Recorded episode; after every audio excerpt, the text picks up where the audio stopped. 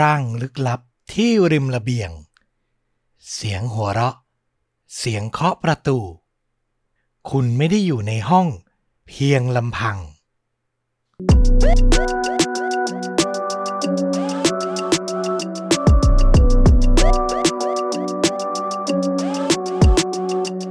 สวัสดีครับ ยินดีต้อนรับเข้าสู่ The X Files Podcast เล่าเรื่องสั้นลุ้นระทึกหลากหลายหัวข้อ จากช่องชวนดูดะ อยู่กับต้อมเป็นประจำเหมือนเช่นเคยนะครับ สัปดาห์นี้ก็ต้องใช้เสียงที่เยือกเย็นลงมากว่าปกติ เพราะอยากจะถ่ายทอด เรื่องลี้ลับ วิญญาณ ความหลอนที่หาคำอธิบายไม่ได้ ให้คุณผู้ฟังได้รับฟังเรื่องของเรื่องก็คือผมไปเจอช่อง YouTube ช่องหนึ่งครับ ชื่อช่องว่า J Nightmare ก็คือถ่ายทอดเรื่องราวหน้าขนลุกจากประเทศญี่ปุ่นโดยตรงเลย มีการนำมาแปลเป็นภาษาอังกฤษ แล้วผมก็แปลเป็นภาษาไทยมาถ่ายทอดให้คุณผู้ฟังได้รับฟังอีกที ต้องบอกว่าต้นฉบับที่เขานำมาถ่ายทอดเนี่ยน้ำเสียงเยือกเย็น แล้วก็เล่าได้น่ากลัวมากทีเดียว ใครมีความรู้ด้านภาษาอังกฤษ จะแวะไปฟังก็ลองเซิร์ชหาดูนะครับ J Nightmare นะ แต่ถ้าใครอยากฟังเรื่องราวที่ถ่ายทอดโดยต้อมกับฟลุกก็มาฟังที่ชนดูดักกันได้ ตามชื่อเรื่องเลยครับวันนี้อพาร์ตเมนต์ชั่วคราว เรื่องเล่าจากญี่ปุ่น พูดถึงหอพักอพาร์ตเมนต์มันก็เต็มไปด้วยเรื่องราวของผู้เช่า ผู้พักอาศัยที่อยู่ต่อๆกันมา ก็อาจจะมีทั้งเรื่องดีเรื่องไม่ดี มีเรื่องที่มีความสุข แล้วก็มีเรื่องลี้ลับหาคำอธิบายไม่ได้ สำหรับเรื่องราวที่นำมาเล่าวันนี้เกิดขึ้นราวๆเจ็ดปีที่แล้วครับ คนเล่าเนี่ยเขาไม่ได้บอกชื่อมา เพราะฉะนั้นผมขออนุญาตใช้ชื่อย่อว่าคุณเจก็แล้วกัน ในตอนที่เกิดเรื่องนั้นคุณเจยังเป็นนักศึกษาครับ เขาทำสัญญาเข้าพักอาศัยที่อพาร์ตเมนต์แห่งหนึ่ง ผ่านในหน้า ก็จะมีนายหน้าหาห้องมานำเสนออะไรประมาณนั้นนะครับแต่ปรากฏว่าหลังจากคุณเจพักอาศัยมาได้เพียงครึ่งปี อยู่ดีๆ กลับต้องมีเรื่องราวฟ้องร้องกันใหญ่โต เพราะว่ามีความผิดพลาดของนายหน้าครับ เขาไปทำสัญญาทับซ้อนกับผู้เช่ารายอื่น อันนี้ผมก็ไม่แน่ใจในรายละเอียดเหมือนกันนะว่าเกิดอะไรขึ้น แต่สุดท้ายเนี่ยคุณเจต้องไปขึ้นศาล แล้วศาลก็ตัดสินให้เขา ต้องย้ายออกจากอพาร์ตเมนต์ภายในระยะเวลาที่กำหนด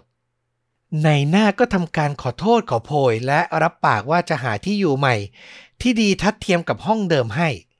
แต่พอเวลาผ่านไปถึงกำหนดที่ศาลสั่ง วันนี้จะต้องขนของออกจากห้องแล้ว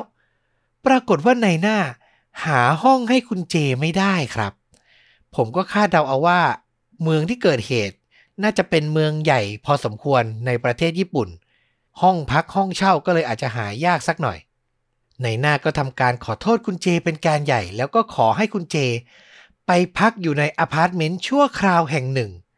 เป็นเวลาสั้นๆครับประมาณหนึ่งเดือน แล้วในระหว่างนั้นเนี่ยทางในหน้าจะพยายามหาที่พักถาวร ให้คุณเจเร็วที่สุด แม้คุณเจจะอึดอัดใจอย่างไร แต่ก็ทำอะไรได้ไม่มากครับ ยังเป็นนักศึกษาอยู่รายได้ก็ยังไม่ดี จะไปหาเองก็คงหาได้ไม่ดีเท่านายหน้า สุดท้ายเขาก็เลยต้องรับเงื่อนไขข้อนี้ วันที่ขนข้าวของไปถึงอพาร์ตเมนต์ชั่วคราว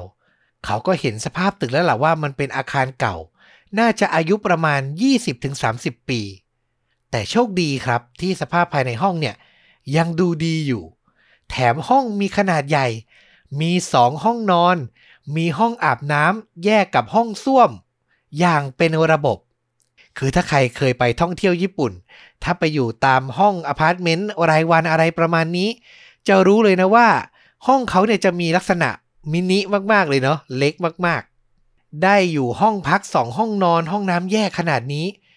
คุณเจคิดในใจทันที โชคดีเหมือนกันนะเนี่ย แต่อีกใจหนึ่งก็แอบเอ๊ะครับ อดสงสัยไม่ได้ว่าห้องดีขนาดนี้ทำไมถึงไม่มีคนเช่า เขาก็เลยเอ่ยปากสอบถามในหน้า ในหน้าก็ตอบกลับมาด้วยน้ำเสียงอมอมแอมแอมพูดไม่เต็มปากว่า อ๋อทำเลแถวนี้มันไม่ค่อยดีสักเท่าไหร่อะครับ ก็เลยไม่ค่อยมีคนสนใจ อย่างไรก็ตาม ช่วงกลางคืน รบกวนคุณเจอย่าออกไปไหนมาไหนคนเดียวนะครับ มันไม่ปลอดภัย นั้น ได้ยินประโยคนี้ความคิดคุณเจก็แวบขึ้นมาทันทีครับว่า สงสัยแถวนี้จะมีอันธพาลมียากุซ่า คุมอยู่แน่ๆ แต่ไม่เป็นอะไร ทนอยู่ไปก่อน ถ้ามีอะไรที่ดูไม่ปลอดภัยให้ได้เห็นจริงๆ เขาก็วางแผนสองเอาไว้ จะไปขอพักอาศัยที่ห้องของเพื่อนที่มหาวิทยาลัยชั่วคราว ต่อมาหลังใช้ชีวิตในห้องใหม่มาไม่กี่วัน คุณเจก็ได้รับคำตอบครับว่าคำเตือนของนายหน้า ไม่ได้หมายถึงให้ระวังอันธพาลหรือยากุซ่า แต่ให้ระวังสิ่งลึกลับ ที่อธิบายไม่ได้ในอพาร์ตเมนต์แห่งนี้ต่างหาก สิ่งแปลกๆ มันเริ่มจากคืนแรกที่เขามาถึง คุณเจสำรวจดูเพื่อนบ้าน แล้วก็รู้ทันทีว่า ที่ชั้นอื่นเนี่ย พอมีคนพักอาศัยอยู่บ้าง แต่ในชั้นที่เขาพักอาศัยอยู่นั้น ไม่มีใครอยู่ข้างๆ ห้องเขาเลย คือทั้งชั้นมีห้องคุณเจที่มีคนพักอาศัยเพียงห้องเดียว โอ้โห เป็นผมนี่ ไม่กล้าอยู่เลยนะ ถ้าอย่างนี้ คุณเจเริ่มใจไม่ดี แต่ก็พยายามจะไม่คิดอะไร ในช่วงสองสามคืนแรก เขาได้รับประสบการณ์แปลกๆ อย่างเช่น หลังเดินออกมาจากลิฟต์ คือไปข้างนอกมา กดลิฟต์ขึ้นมาที่ชั้นที่ตัวเองพักอาศัย ประตูลิฟต์เปิด แล้วเขาก็มักจะได้ยินเสียง แมวครับ ร้องดังอยู่บริเวณโถงทางเดิน แต่พอคุณเจมองหายังไง เดินไปดูตามซอกทางเดินตรงไหน ก็หาเจ้าแมวปริศนานี้ไม่เจอ ที่น่าขนลุกคือต่อมาเสียงแมว เริ่มเปลี่ยนกลายเป็นเสียงลากของ ดังมาจากชั้นบน แล้วมันจะดังพอดีพอดีทุกครั้ง ที่คุณเจเดินออกมาจากลิฟต์มาอยู่บริเวณโถงทางเดินกลางก่อนเปิดประตูเข้าห้อง คือเหมือนเสียงลากของลากเก้าอี้ จากชั้นบน จะดังต้อนรับเขาแทบทุกครั้งไป คุณเจก็พยายามมองโลกในแง่ดีว่า ก็ชั้นบนมันมีคนอยู่อะเขาก็อาจจะทำเสียงดังแบบนี้เป็นประจำก็เป็นได้ เขาก็ปล่อยให้เรื่องเสียงปริศนานั้นผ่านไป จนมาถึงเช้ามืดวันหนึ่ง เวลาประมาณตีสี่ตีห้าคุณเจสะดุ้งตื่นขึ้นมา เขามองไปยังผ้าม่าน ที่กั้นระหว่างในห้องกับระเบียงห้องเอาไว้ แล้วเขาก็สังเกตเห็น ผู้ชายคนหนึ่งครับ แต่งตัวในชุดสูทดูเรียบร้อย ยืนอยู่ที่ระเบียงห้องของเขาเอา้าแล้วมาได้ยังไง ลองนึกภาพนะครับผ้าม่านที่มันปิดไม่สนิท แล้วระหว่างช่องนั้นน่ะ คุณเจมองลอดผ่านเห็นผู้ชาย ยืนอยู่แบบไม่ชัดนัก เขาพยายามตั้งสติ สลัดความงวงเงีย แล้วก็คิดว่าเป็นไงเป็นกัน ดึงผ้าม่านเปิด ให้รู้แล้วรู้รอดไป ปรากฏว่าผู้ชายคนนั้น หายไปแล้วครับ นี่เขาตาฝาดเหรอ ไม่ใช่มั้ง เห็นว่าร่างนั้นอยู่สักพักเลยนะ นึกได้ดังนั้นคุณเจก็เดินไปเปิดประตู ออกไปดูที่ระเบียงเลยครับ ปรากฏว่าชายในชุดสูทไม่อยู่ที่ระเบียง แต่มันดันมีรองเท้าคู่หนึ่งวางอยู่ โอ้โห คนไม่อยู่รองเท้าวางอยู่ เฮ้ย หรือผู้ชายคนนั้นจะถอดรองเท้ากระโดดลงไปแล้ว คุณเจนึกได้ก็รีบชะโงกหน้า มองดูถนนหนทาง มองซ้ายมองขวา มองอาคารบ้านเรือนโดยรอบ แต่ไม่มีใครเลย แม้แต่น้อย แล้วรองเท้าคู่นี้ มันมาอยู่ตรงนี้ได้ยังไง คุณเจหันกลับมา จากที่มองไปโดยรอบนะครับ หันกลับมาจะพิจารณารองเท้าปริศนาที่วางอยู่อีกครั้ง แต่มันหายไปอีกแล้วครับ หายไปทั้งผู้ชาย หายไปทั้งรองเท้า เหมือนเป็นภาพลวงตาที่มาแล้วก็หายไป หาคำตอบไม่ได้ด้วยว่ามาจากไหน อย่างไรก็ตาม ด้วยความอ่อนเพลีย เช้ามืดอยู่ ตีสี่ตีห้าคุณเจก็คิดแค่เพียงว่าช่างมัน เขาอาจจะแค่เพลีย และอยู่ในสภาพครึ่งหลับครึ่งตื่นก็เป็นได้ แค่ที่เล่ามาเนี่ยก็ต้องบอกว่าเจอเยอะมากๆแล้วเนาะแต่มันเป็นเพียงความหลอนส่วนแรก เพียง4ี่ห้าวันแรก ที่เขาเข้ามาพักอาศัยที่อพาร์ตเมนต์ชั่วคราวแห่งนี้ ต่อมาคุณเจยังคงพบประสบการณ์ขนหัวลุกอีกหลายอย่าง เขามักจะได้ยินเสียงผู้หญิง สวมรองเท้าส้นสูง เดินกระแทกกระทัน ผ่านหน้าห้อง ทั้งตอนกลางวันและกลางคืน แต่อย่าลืมนะครับ ผมบอกไปตั้งแต่ต้นแล้วว่า ทั้งชั้นนี้เนี่ย มีห้องเขาอยู่เพียงห้องเดียว แล้วนั่นเป็นเสียงใครล่ะ บางครั้งหนักกว่านั้น คุณเจได้กลิ่นน้ำหอมของผู้หญิง ตลบอบอวนอยู่ภายในห้องของตัวเอง บางครั้งเขาก็สำรวจเจอว่าอ่างล้างหน้า หรืออ่างอาบน้ำมีน้ำเปียกอยู่ เหมือนเพิ่งผ่านการใช้งานมา ทั้งที่ตัวเขาเนี่ยเป็นคนเดียวที่พักอาศัยอยู่ในห้อง แล้วยังไม่ได้เปิดน้ำใช้แม้แต่น้อย ยังไม่พอ ที่หนักที่สุดคือช่วงเวลาประมาณตีสามช่วงสุดสัปดาห์แรกที่เขาได้พักอาศัย เขาได้ยินเสียงผู้หญิง หัวเราะอยู่บริเวณบันได ติดกับลิฟต์ ในส่วนโถงทางเดิน หน้าห้องทว่าเสียงที่ล่องลอยมา ไม่ใช่เสียงหัวเราะอย่างสดใสหรือมีความสุข แต่มันเป็นเสียงหัวเราะอย่างบ้าคลั่ง ที่ทำเอาเขาหนาวสันหลังเลยทีเดียวครับ ผมไม่แน่ใจนะว่าทั้งเสียงส้นสูง กลิ่นน้ำหอม การเปิดใช้น้ำและเสียงหัวเราะ มาจากผู้หญิงคนเดียวกัน หรือไม่ แต่ต้องบอกว่า หลังเสียงหัวเราะอันแสนบ้าคลั่งนั้น จบไป เขาก็ได้ยินเสียงฝีเท้า ก้าวมาหยุดที่หน้าห้องของเขาต่อเนื่องทันที ต่อด้วยเสียงทุบประตู อย่างดัง2-3ครั้ง ก่อนที่ทุกอย่างจะเงียบสงบลง นอกจากนี้บางครั้งที่คุณเจใช้โทรศัพท์ของอพาร์ตเมนต์โทรออกไปหาคนรู้จัก เขาก็มักจะได้ยินเสียงผู้หญิง ร้องไห้ครวญคราง แทรกเป็นสัญญาณสั้นๆเข้ามา แบบไม่มีสาเหตุ ต้องบอกว่าทั้งหมดนี้เกิดขึ้นในช่วงเวลาสัปดาห์แรกที่คุณเจเข้ามาอยู่ที่อพาร์ตเมนต์เท่านั้นนะครับ เรียกว่าเจอเรื่องแปลกๆ สารพัดแทบจะทุกวัน โอ้โห เป็นผมเนี่ยบอกเลยไม่เกิน 48 ชั่วโมงย้ายออกแน่ ๆ แต่คุณเจเล่าให้เหตุผลว่าในช่วงเวลานั้น ด้วยความที่เขาเป็นนักศึกษา เงินเนี่ยก็มีจำกัด ทางเลือกก็ไม่ได้มีมากมายเท่าไหร่นักเขาก็โทรศัพท์ไปต่อว่านายหน้านะ ว่าพาเขามาอยู่อพาร์ตเมนต์อะไรเนี่ย เจอเรื่องแปลกๆเยอะแยะเลย เล่าทั้งหมดให้นายหน้าฟัง แต่นายหน้าก็เอาแต่พูดว่าขอโทษ ขอโอกาสให้ผม หาห้องพักให้คุณก่อนนะครับ เพียงหนึ่งเดือนเท่านั้น รับรองว่าที่อยู่ใหม่ จะคุณภาพดีแน่ ๆ คุณเจฟังแล้วก็ได้แต่ก้มหน้ารับความจริงไป เขาคิดว่าเอาจริง ๆ การพักอยู่ที่ห้องนี้ก็มีข้อดีหลายอย่าง อย่างที่ผมบอก ห้องก็กว้าง พักผ่อนได้สะดวกสบาย ไม่มีผู้ร่วมห้องทำเสียงดังก่อกวน มีแต่เสียงปริศนาเท่านั้น พยายามมองโลกในแง่ดีว่าอย่างนั้นเถอะ เอาหน่าอดทนไปอีกสองสามสัปดาห์ ไม่เป็นอะไรมั้ง ก็ต้องบอกว่าการมองโลกในแง่ดีของคุณเจก็ได้ผลนะครับ คือสองสามสัปดาห์ผ่านไป เขาก็พักอาศัยอยู่ได้ โดยไอ้พวกเสียงกวนใจ ทั้งเสียงเดินเสียงเคาะประตูเสียงหัวเราะ ก็น่าจะยังคงอยู่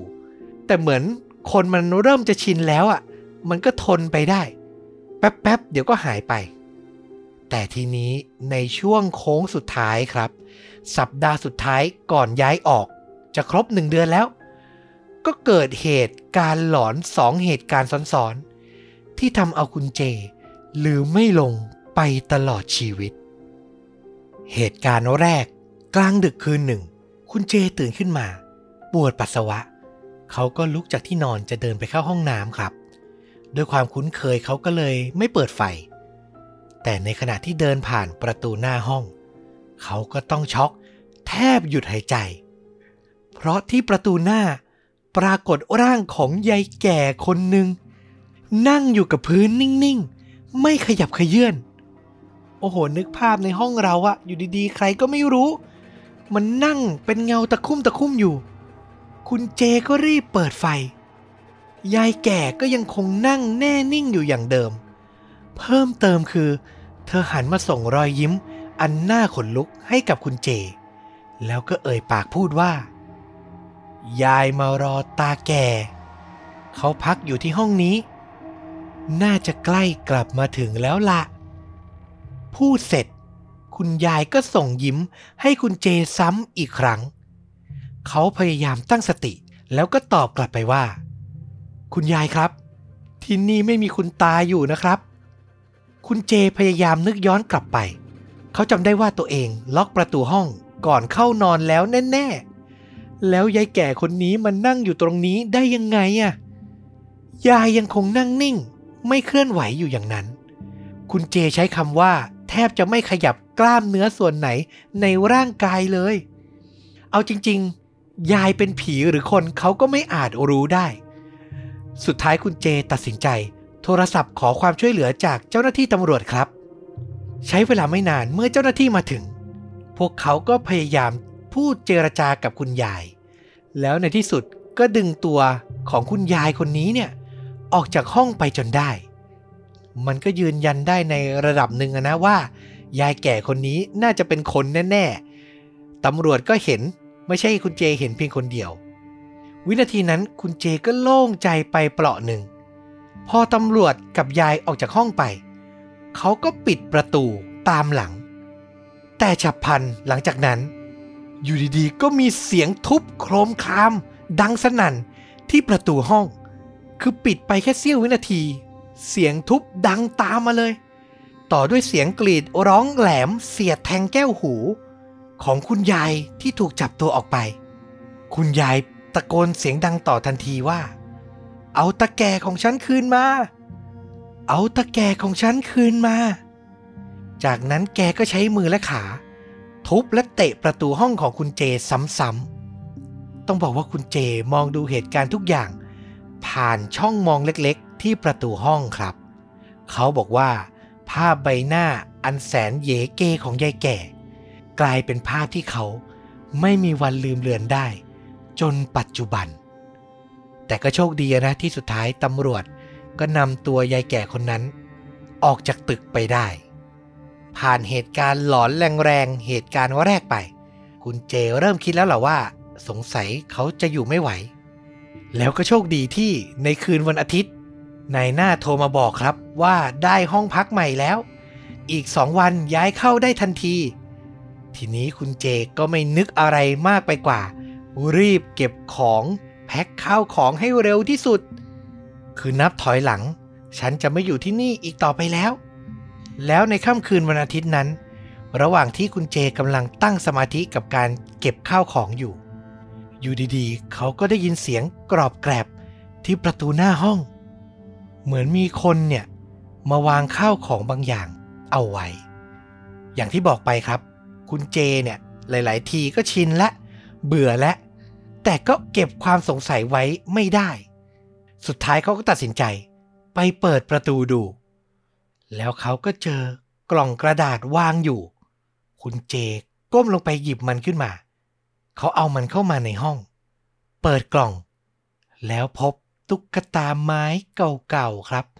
อยู่ในสภาพมอมแมมสกกระปรกเลย คุณเจก็งงมากใครเอาตุ๊กตาบ้าๆนี้มา วางไว้หน้าห้องของเขา เขาพลิกสำรวจมันไปมา ก่อนจะเจอว่าด้านหลังของตุ๊กตา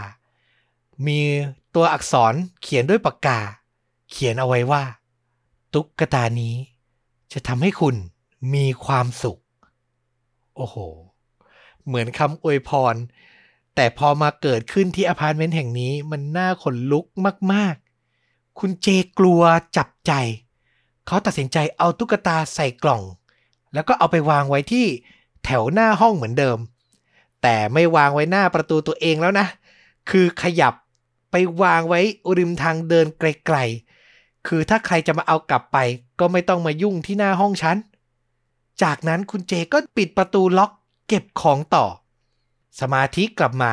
ความหวาดกลัวจางลงไม่ทันอะไร เสียงกรอบแกรบหน้าห้อง ก็ดังขึ้นมาอีก คือมันก็อดสงสัยไม่ได้อะครับ ปล่อยผ่านไม่ได้ คุณเจก็ต้องไปเปิดประตูดู แล้วก็เจอกล่องกระดาษวางอยู่เหมือนเดิม ที่เพิ่มเติมขึ้นมาก็คือ มีกระดาษโน้ตเขียนข้อความแปะอยู่บนกล่องเพิ่มมาว่า ตอนนี้คุณมีความสุขแล้วใช่ไหม โอ้ยซ้ำแล้วซ้ำอีก ไม่มีแล้วจะย้ายหนีแล้ว คุณเจวิ่งไปตรวจสอบทั้งบริเวณโถงทางเดิน บริเวณบันได ไปดูลิฟต์ ว่ามีใครกดขึ้นไปชั้นไหน ที่ดูน่าสงสัยหรือเปล่า แต่ปรากฏว่ามันไม่มีร่องรอย ว่ามีคนแอบดูเขาอยู่เลยแม้แต่น้อย เหมือนเดิมครับ เขาตัดสินใจทิ้งลังกระดาษไว้นอกห้อง กลับเข้าห้องไปเก็บของ ตั้งใจว่าจะไม่สนใจอะไรแล้ว เดี๋ยวจะย้ายออกแล้ว แต่สถานการณ์กลับยิ่งหนักขึ้น ทีนี้มีเสียงเคาะประตูห้องดังขึ้นมา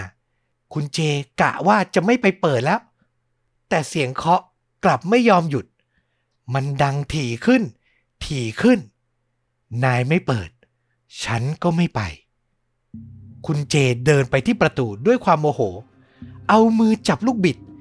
ตั้งใจว่าจะเปิดประตูไปต่อว่าคนที่เคาะหน้าห้องไม่หยุด แต่เสี้ยววินาทีนั้น เหมือนมีเสียงกระซิบบางอย่าง หรืออาจจะเป็นจิตใต้สำนึกของเขา กระซิบบอกขึ้นมาให้เขาหยุด อย่าเปิดประตูนะ มันมีสิ่งที่ไม่ดีรออยู่ มันเป็นความรู้สึกที่ทำเอาเขาเนี่ยเย็นสันหลังว่า